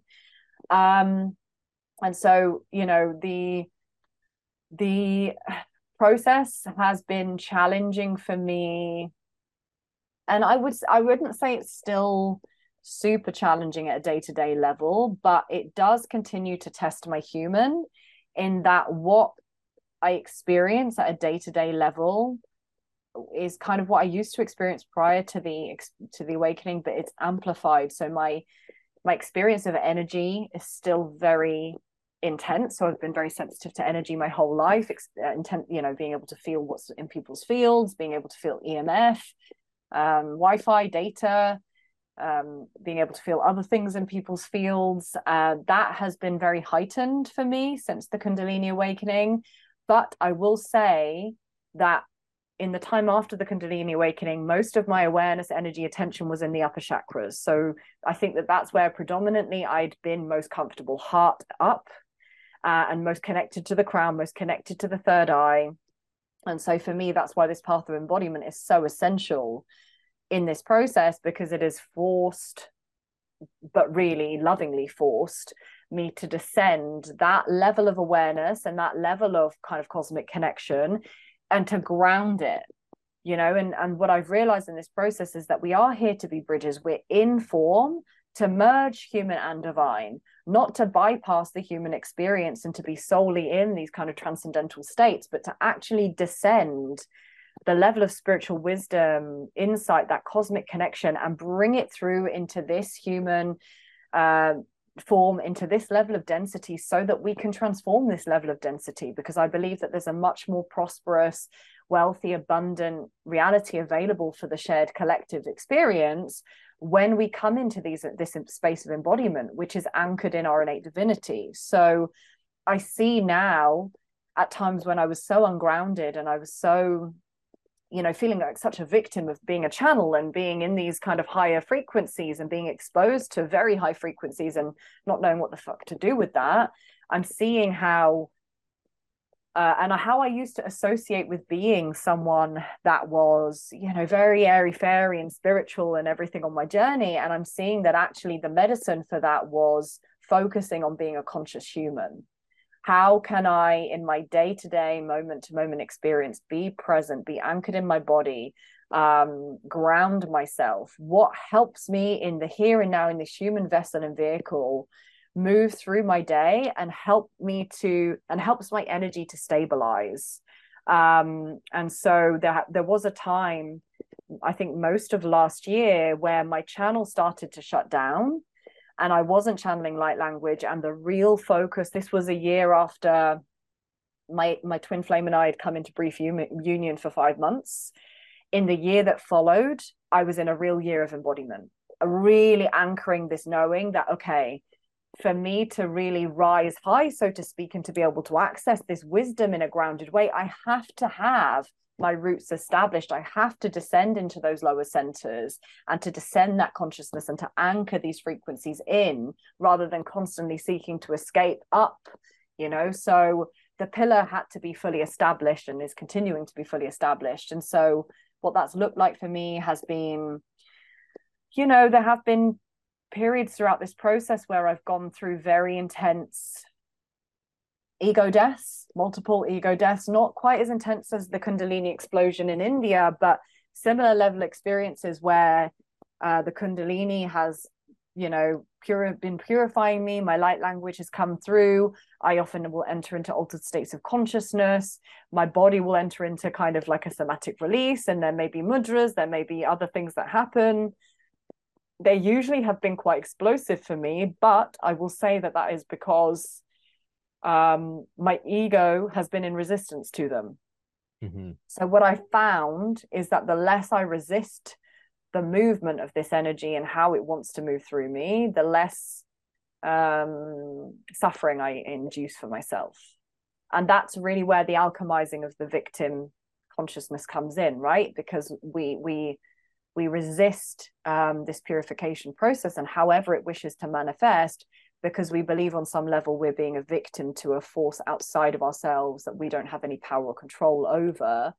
And actually, we fail to see that this is a co creative experience and that it is truly serving our deepest soul longing to come back to, to unification within. And it's funny that this call has been postponed because I've only in the last two weeks come to a deeper level of embodiment and understanding of the divinity of this. And if you don't mind for me to share this now oh i would love it. Yeah. um i yeah probably just over a week ago where are we? So last monday um i started my menstrual cycle. And and there's been some you know i'm as someone that is a channel and very highly sensitive to energy i do feel waves in the collective. Sometimes i get prophetic waves of things incoming for the collective. And oftentimes i will get uh, waves of an understanding of what's moving through the collective in terms of collective themes. And i've been feeling very strongly this collective theme of the the rising of the divine feminine the rising of the divine feminine and not obviously exclusive to women but exclusive uh, this this realm of feminine consciousness that is awakening through the kundalini and of course in each and every one of us that has been suppressed repressed denied ignored and deliberately distorted in human consciousness for thousands of years by the patriarchy, this aspect of consciousness is now coming online. And in the recent months, through my own personal experience, again, catalyzing this, I've had, again, this is the thing with the Kundalini, she will purify us of all experiences that block us being empowered in, in who we are. And there was an experience that happened during childhood that I did not have conscious awareness that only came into my conscious awareness at the beginning of this year that ha- was was um, heartbreaking something that happened that um, has been the most challenging thing I've ever had to heal. Um, and that has brought up intense rage, intense anger towards the masculine, intense victimhood. And uh, through that portal, I then became connected to not just my own sense of anger, rage, um, I don't want to say hostility, but just this real, this this rage towards the masculine pole of consciousness that has not just been in my experience, but has actually been a thread carried through my ancestral line and is, of course, has been saturated through the collective consciousness because the feminine pole of consciousness, intuition, sensitivity, emotionality, expression, creativity, sensuality, this has been distorted and denied within all beings. So we all carry this sense and this longing to integrate this aspect, and we also carry a fear of this aspect. And so, through many years of um, having to awaken to what I would call the dark feminine energy, which to me are the archetypes of Kali, perhaps Persephone, Hecate, these um, uh, Lilith, these aspects of the divine mother of the feminine consciousness that are wild that are uncontainable that are that are the they are the aspects of consciousness that to me the establishment has feared that the the wounded masculine pole of consciousness has been deeply in fear of and then there and deeply in fear of the power of. And so have you know deliberately shut down and demonized. And i use that word demonization very specifically because uh, there was an experience i had with a mentor of mine who i'd been working with for four years on since meeting my twin twin flame on past life alchemy and soul remembrance. I could always sense in her work that there was a there was a the frequency of the church was there. There was a there was a sense of purity around her teachings that felt like they were carrying church energy. And there was i always for for some intuitive reason sensed that i couldn't bring my kundalini the truth that i was going through a kundalini awakening that was channeling light language to her that i always withheld that information. So when i brought it to her in our last meeting and i and i didn't even really want to go to see her at this point i only went because a friend of mine was going and i was driving my friend when I told her, I was saying, I'm having these experiences and they are destabilizing, but I trust that it's some part of something bigger. She basically said to me that I had been possessed, that I had allowed a demonic entity to enter my body and that I was hosting evil energy. And it was, it was so jarring. It was so, it triggered such a deep karmic fear of, of aligning with darkness that it forced a very profound ego death. And this was in 2021. And what that process did, initially, I was going to abandon everything. I was going to abandon the system of yoga. I was going to abandon my spiritual journey. I was only going to focus on mindfulness. I went through a process where I was ready to pack it all in. And my soul said, go deeper, go deeper. There is something else in this. There is medicine in this. And when I sat with that fear of darkness, what came to me was that I feared the feminine. I feared the dark feminine specifically, that aspect of feminine consciousness that is wild. You know, the archetype of Lilith being the first mate of Eve, or sorry, of Adam in the Adam and Eve story that couldn't be tamed, that, you know, would not be um, the subject, that would not be submissive. She was she was a wild power and she wouldn't be subjugated or, or in any way dominated by her masculine counterpart. And that wildness was ejected from the garden of eden right? That's the kind of mythology. Um, and at the same time that wildness has been ejected from human consciousness. And so there has been a domestication of the feminine in the form of eve where only the good girl only the passive only the people pleaser and the submissive has been um, allowed to saturate collective consciousness when it comes to the feminine. And that comes through in the Mother Mary symbology, or we're either the feminine is either the virginal mother or she's the whore. Yeah. You know, and so there has not been this acceptance and this integration of these these wild, primal, and deeply powerful aspects of the feminine. And so I'm talking about that kind of experience with being pointed, you know, being said that there, there was like a demonic energy in my field because that initiated me starting to integrate dark feminine energy or the true primal force of feminine energy, which is the Kundalini.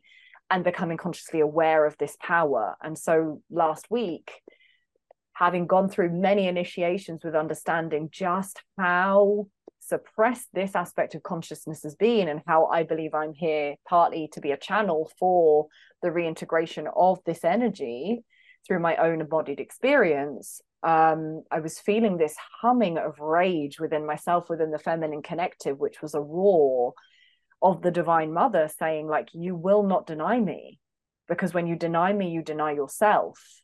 And I sat in meditation, just feeling this hum in me of, I don't know, there's nothing for me to do but to just witness this experience of this energy moving.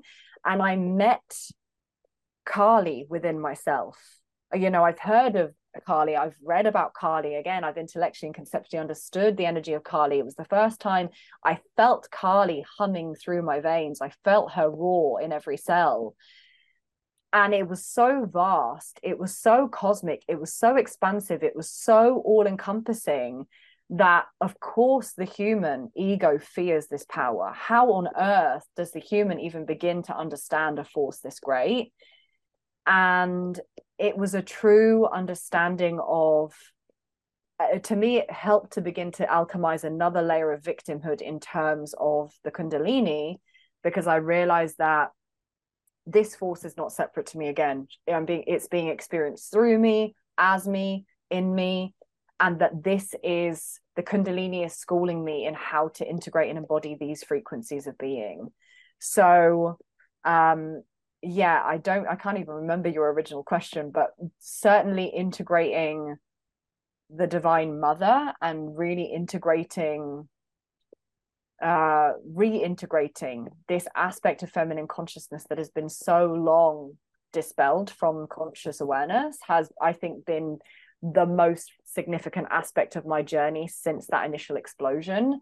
Um, and i'm finally getting to a place where i feel more and more empowered in that. There's a long way to go, I, I know, but I am really beginning to see now that there is a great, an immense power that wants to move through us. And that is what the Kundalini is is doing. She is helping us to become an embodiment of this cosmic God force and is not to be feared because it's our true nature. It's not separate to, but it's a lot for the human ego. Force. Wow. Yes. Yes, this is a major theme that emerged for me uh, as well, which is the acknowledgement of the feminine. Um, I, I, of course, our our experiences have been different. For you, it just may have involved, you know, having your your feminine essence, uh, you know, be denied as well as for me um we've had our own different challenges. For me the challenge was embracing the feminine side of myself. Mm. as a man it was it was also been difficult. Mm. like i'm saying as uh as a woman for yourself it must have also been um challenging in its own way. But i mean if you look around like the color this was never me. You know i was really about just black and and um I, I came into contact with this divine feminine emotional dynamic power and i could do nothing but surrender and and give it all up to her. And um though like we're saying you know she has the potential to be dark and fierce i feel that she's the divine mother and of course like a mother very nurturing and loving but a mother can also be fierce as well. Um contains both uh, uh types of the polarities there. So uh, and and that's why in my work um you may have noticed the thumbnails that i use it's all uh feminine goddesses representations of this archetype of the divine mother. And that's just my my way of emphasizing the feminine here because some can refer to this energy, this awakening through a masculine lens, right? It's uh, yeah. it's the Holy Spirit, uh, it's the descent of grace, the God coming down. Um, we can look at this through the lens of Shiva, um, and and th- those are valid approaches as well. But but part of my contribution to this awakening that's happening here is to look at it through the lens of the feminine. Yeah. Um, and uh, so I thank you for that, for your for your example here as well, for embodying the feminine um, without shame. Of course, you said there's there's you know some some way to go for us all. There is. I don't think there's ever a a perfect completion, but the work that you're doing it's it's really incredible. Um, it's inspiring, uh, and, and um, you know I'm excited to see how your journey continues to unfold.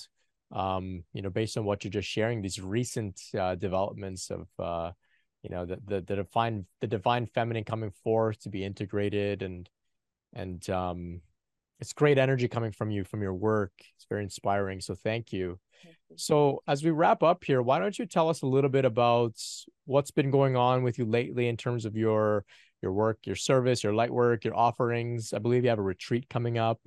Mm. for those that are interested where can they connect with you further um so i'm on instagram um and the handle will be in the comments but all of my um all of my work at the moment feels like I am I'm kind of being guided to create containers where this uh, this intuitive innate force of life can can can kind of animate um, on its own like I, what, what I'm really really feeling compelled to emphasize at the moment is that I'm not doing anything. You know my work feels more and more less about i'm a guide i'm a healer. Yes i channel light language. Yes i channel energy healing and this and that and the other. But primarily i actually consider myself to be a priestess. And that has been one of the remembrances that has come through on this journey uh, remembrance of the rose lineage and again this is such subtle these are such subtle realms of remembrance that it can be easily missed but i've had this call of the rose this uh, this journey and uh, experience of Mary Magdalene, of Hathor, of this lineage of of the feminine consciousness that longs to be reintegrated. And I feel that in this life, part of my offering is to be a priestess, which means to be a bridge between human and spirit. And to hold sacred space in a way that empowers others. So my offerings do tend to evolve as I evolve. Right now um, my kind of big container that's coming up is a retreat that i'm holding with a fellow sister uh, in september in morocco which is called reset and rewild. Um, and this is a an intimate container of eight women that we're calling in to really move through this alchemical process of integrating the divine feminine in her many forms. So, as you said, there are many faces of the feminine. There is the fierce mother, there is the gentle mother. There are these many archetypes as we see mirrored in mythology and and through you know ancient stories and myths. And that retreat to me is a portal, and it feels like a very special initiation for the women that feel called to join us to move into another level of a feminine embodiment and also you know for me honoring the part the masculine consciousness plays is essential because the masculine is the container being able to move through our life with presence to be able to cultivate a resilient mindset. This is essential. These masculine principles to contain to create the, the container and structure of our lives that is what holds this a dynamic life force to move through in a powerful way. If we don't harmonize both aspects we can't actualize our full potential. So part of our work will be also creating the container working on mindset working you know the the, the foundation was yoga uh, mindfulness and breath work but we will be weaving in lots of embodiment practices dance uh, psychic circles um, things that i love doing rage rituals really allowing these many faces of the feminine to move and be embodied and actualized because what we are really moving through is is is is is transmuting shame and transmuting guilt and transmuting perhaps these shadow unconscious aspects around the feminine and letting her be seen letting her be integrated um, in her many forms. So eh, you know interestingly since that experience with Kali a very profound shift has happened again and i'm finding that these these shifts are happening quick more quickly. The cycles of uh, of alchemization are happening more and more quickly now for me. Um, and so another shift has happened where I've just been. So I will preface by saying that one of my huge blocks has been receiving. I'm mm-hmm. someone that has been naturally very heart led my whole life and very called to be of service in a place that, you know, money is not um, and has never been a motivation for me. It never will be this work to me is sacred. If I could do this work for free and I didn't need to pay to eat to live, I would do it for free. Um, and so that has always led my work. And yet I found myself throughout my life in cycles of burnout and uh, and struggling, you know, in scarcity and lack and whatnot. And in the last week or so, there has been this profound shift in finally being ready to receive, not just materially, but being able to receive the Divine Mother, being able to receive the nourishment of this process, being able to receive the energy that is always available to us through the unified field, right? Through the web of consciousness that connects us all, which is God consciousness, both masculine and feminine in pole. These this this web that is feeding life and creating life. I've been very resistant to receiving because of the wounding that I've had around typically experiences that I've received in the past that felt very damaging. Recently, moving through and alchemizing that is allowing me to receive life. So what has uh, happened in an, in a kind of mind blowing and magical way in the last week is that as I've opened to receiving and and saying very intentionally I want to give generously. And so I need to be able to receive gratefully and generously because I know the work I want to do. I want to touch as many people as I can in a humble intentional and authentic way where I am never where my work is never marred by um, those fear-based frequency of scarcity and lack where i'm always in trust. And since that intention was set um, we've had three bookings for the retreat. Um, we and a, a woman i connected with yesterday out of nowhere who found me on youtube. She's in nigeria. She booked a she booked a discovery call she paid up front you know there's just been this wonderful flow of like of energy into my field. So with regards to the reset and re- rewilding retreat we have three spaces left on that now.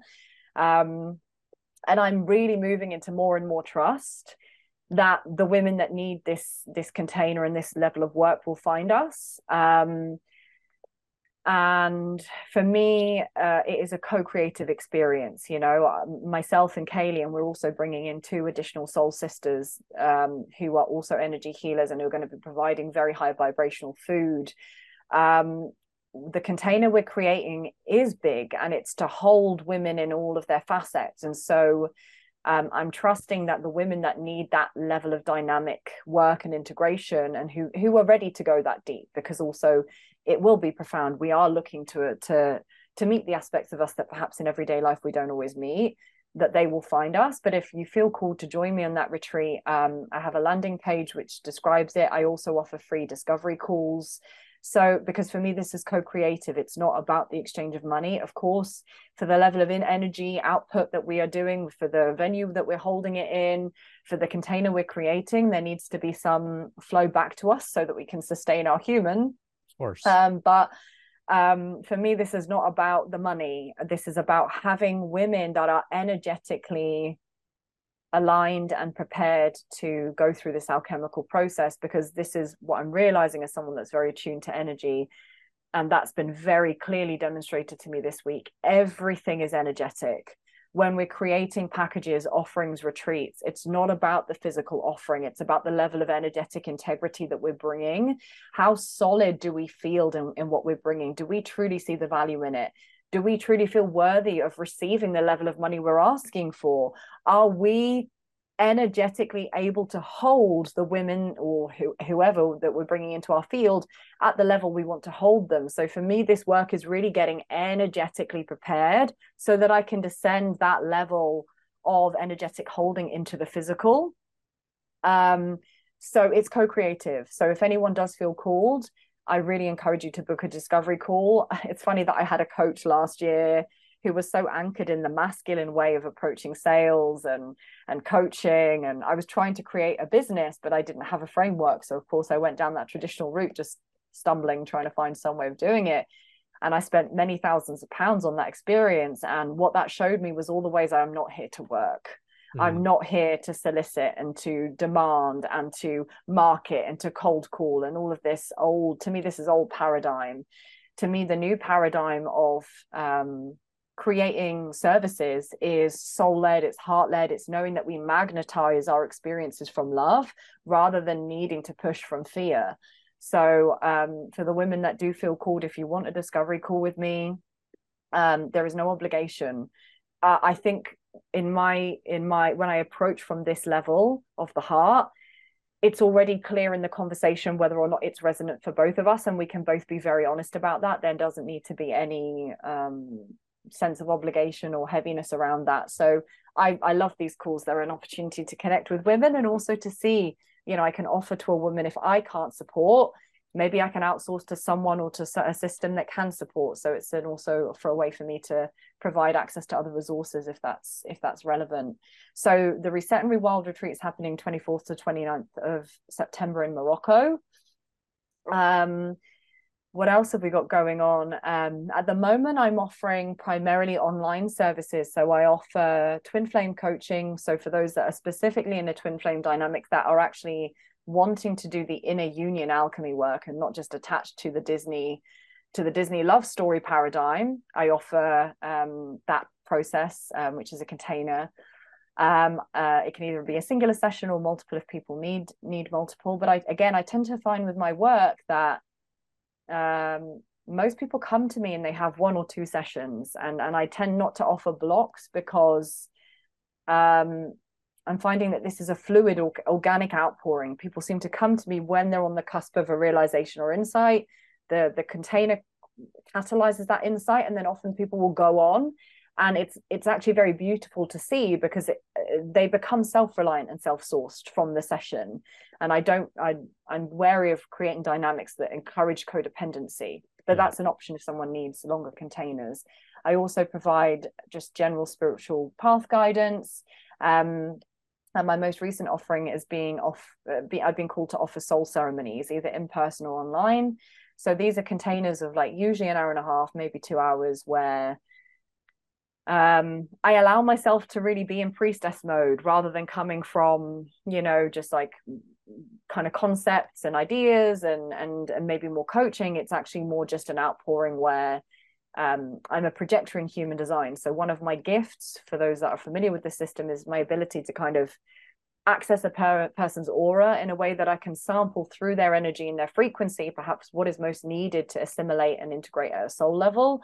And I'm finding that my channeling um, does this intuitively. Um, and so what's been happening recently is that my channel has started to bring through codes that again will just awaken uh, perhaps another level of remembrance within beings so this container is very co-creative. Someone can share what it is that they would like illumination on.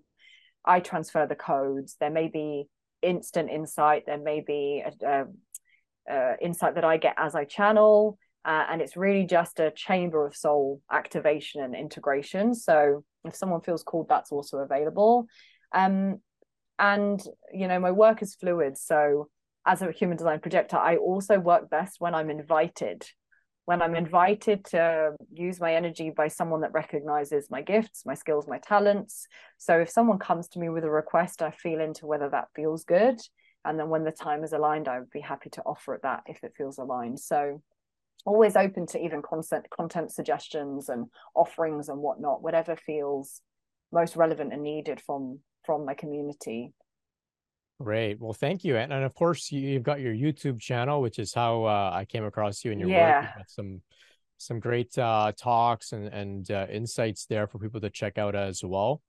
Yeah, thanks so much for sharing everything there that you've shared, especially the the inspiration around the inspirational message around being open to receive. I think that many many of us, myself included, have mm-hmm. this uh, in general, but in particularly, it seems to be something that affects a lot of light workers.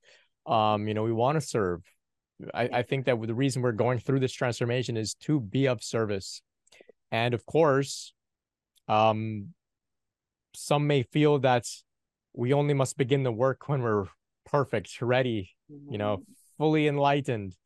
But the work provides context for further growth in the way that you're describing there you know you you made some some leaps and bounds in your uh, worthiness you could say and your willingness mm-hmm. to receive and suddenly it starts to show up and that's when the work gets really exciting when the work that we're doing is also work for ourselves oh it's it's it's really really powerful stuff it's it really is. powerful and exciting well thank you yeah. so much natasha for yeah. for sharing um we really uh, covered a lot today uh, together we talked about your your build up to the Kundalini awakening process. Super exciting, intense, some some uh, some challenging stuff. Of course, um, I invite those out there that are more curious about your Kundalini uh, talk to check it out. It's it's really good. I think it's one of the one of the best talks I've heard about oh, uh, Kundalini you. awakening, and and so I'm really happy that we got to chat and, and go deep Me into too. some other things. Um, twin flames, the yoga scene, um, integration, healing, embodiment, of course. So thank you, thank you so much. I really appreciate it.